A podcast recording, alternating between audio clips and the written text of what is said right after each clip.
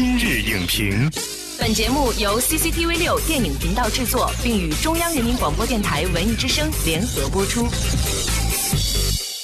品头论足话电影，今日就评八分钟。大家好，我是陈明。中国共产党第十九次全国代表大会召开之际，回首二零一二年到二零一七年这五年，党和各级政府颁布了关于电影制作、发行、放映、发展方面的各项政策，不但规范了电影市场，也助力了中国电影高速发展。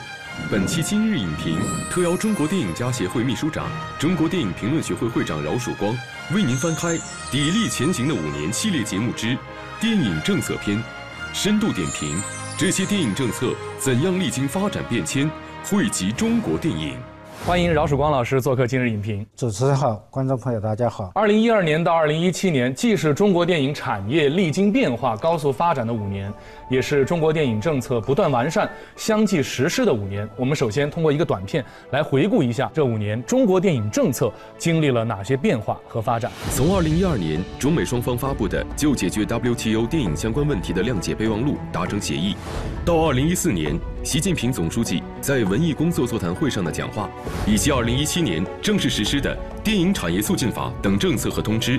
中国电影政策正向着日趋系统化、完善化的方向迈进。不仅使中国成为世界第二大电影市场，而且也使中国电影发挥了应有的思想价值和社会引导作用。从十八大跨入到十九大的这五年，中国电影的扶持力度非常大，法律法规的颁布也十分的频繁。那么饶老师能不能够从这五年我们发布和实施的众多法规当中来给我们画一下重点？其实谈到二零一二年到二零一七年的中国电影，我们可能记忆犹新的还是二零一二年中美电影新协议的签署。那么这个协议就大幅度增加了美国影片在中国的上映，扩大了中国电影的观影的人群。二零一一年开始，广电总局支持在县级以上城市建设数字影院。我们原来电影的消费主要集中在北上广深和东部的省会城市，嗯，但是从二零一三年到二零一七年，那么在三四五线城市表现的特别明显。那么小镇青年也是因为有了三四五线这个数字影厅的建设，让他们能够同步看到最新的电影。二零一四年，财政部、发改委、国家广电总局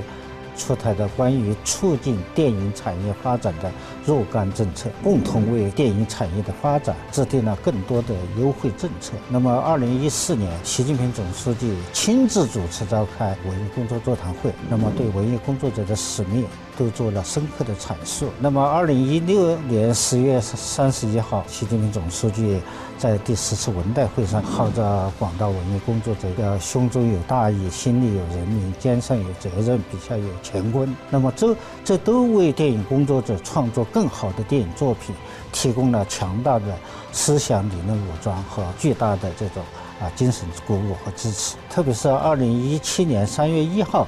正式实施的。电影产业促进法，它从法律层面为电影产业的发展提供了更多的这种支持。您看哈，就是今年的话，既是一个电影市场的规范年，也是一个创作质量的提升年。您觉得，就是这样的一些法规哈，在推动电影产业的发展、助力电影从业者的进步方面，发挥了哪些积极作用？一方面，我们一三年超越了日本，成为全球第二大电影市场，银幕数仍然快速增长。嗯。那么到今年，我们已经达到了四万六千多块，那么已经超越北美，成为全球银幕数量最多的国家。北美是多少？北美大概就是四万块左右。就是美国和加拿大。美国和加拿大是两个加在一块儿。而且这个增长的势头仍然很旺盛，特别是我们的广大电影工作者深入学习习近平总书记的讲话，坚持这个社会效益。所以我们的新主流大片得到了一个很好的一个发展，这也说明我们的观众对于这样的表达主流价值观的影片，他是乐于接受的。我们还特别要注意到，就是重大的节庆点，嗯，我们就要推出一些呃重要的影片。你比如说像抗日战争胜利七十周年，我们有《百团大战》；那么长征胜利八十周年，我们有《血战湘江》，我们有《勇士》，还有。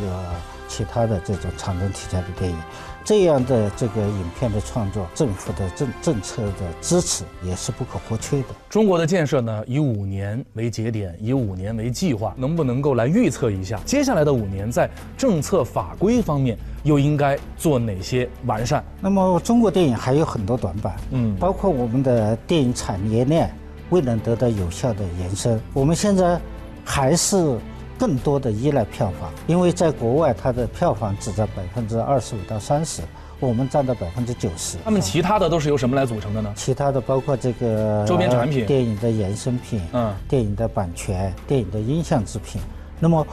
呃，之所以。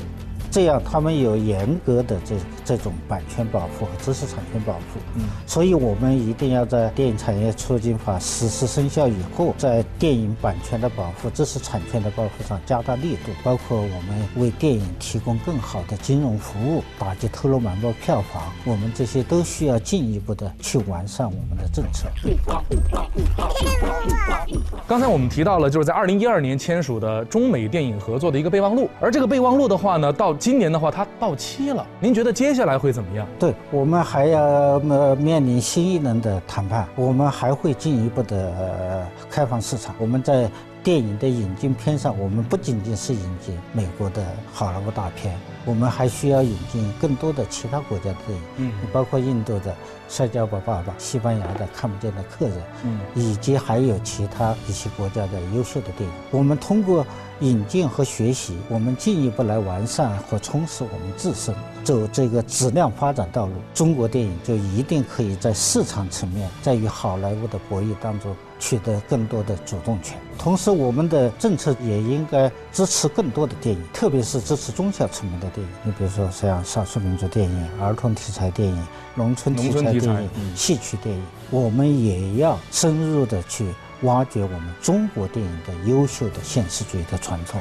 嗯，来打造、创作出更多能够满足我们当下中国观众所需要的好电影。那么，这些都需要电影法规、电影。一系列政策不断的细化和完善，才能支持我们把中国电影从产业的黄金十年走向创作的黄金十年。好的，感谢饶曙光老师的精彩点评。从最初一系列关于电影的政策条文、法律草案，到如今电影产业促进法，还有文代会中对电影政策的严格规定和系统化的展现，中国电影政策正在向着更加丰富规范的方向迈进。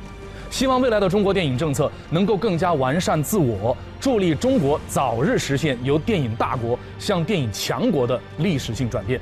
好了，今天的节目就是这样，下期节目再见。本栏目视频内容，请关注 CCTV 六电影频道，周一到周五每晚十点档《今日影评》。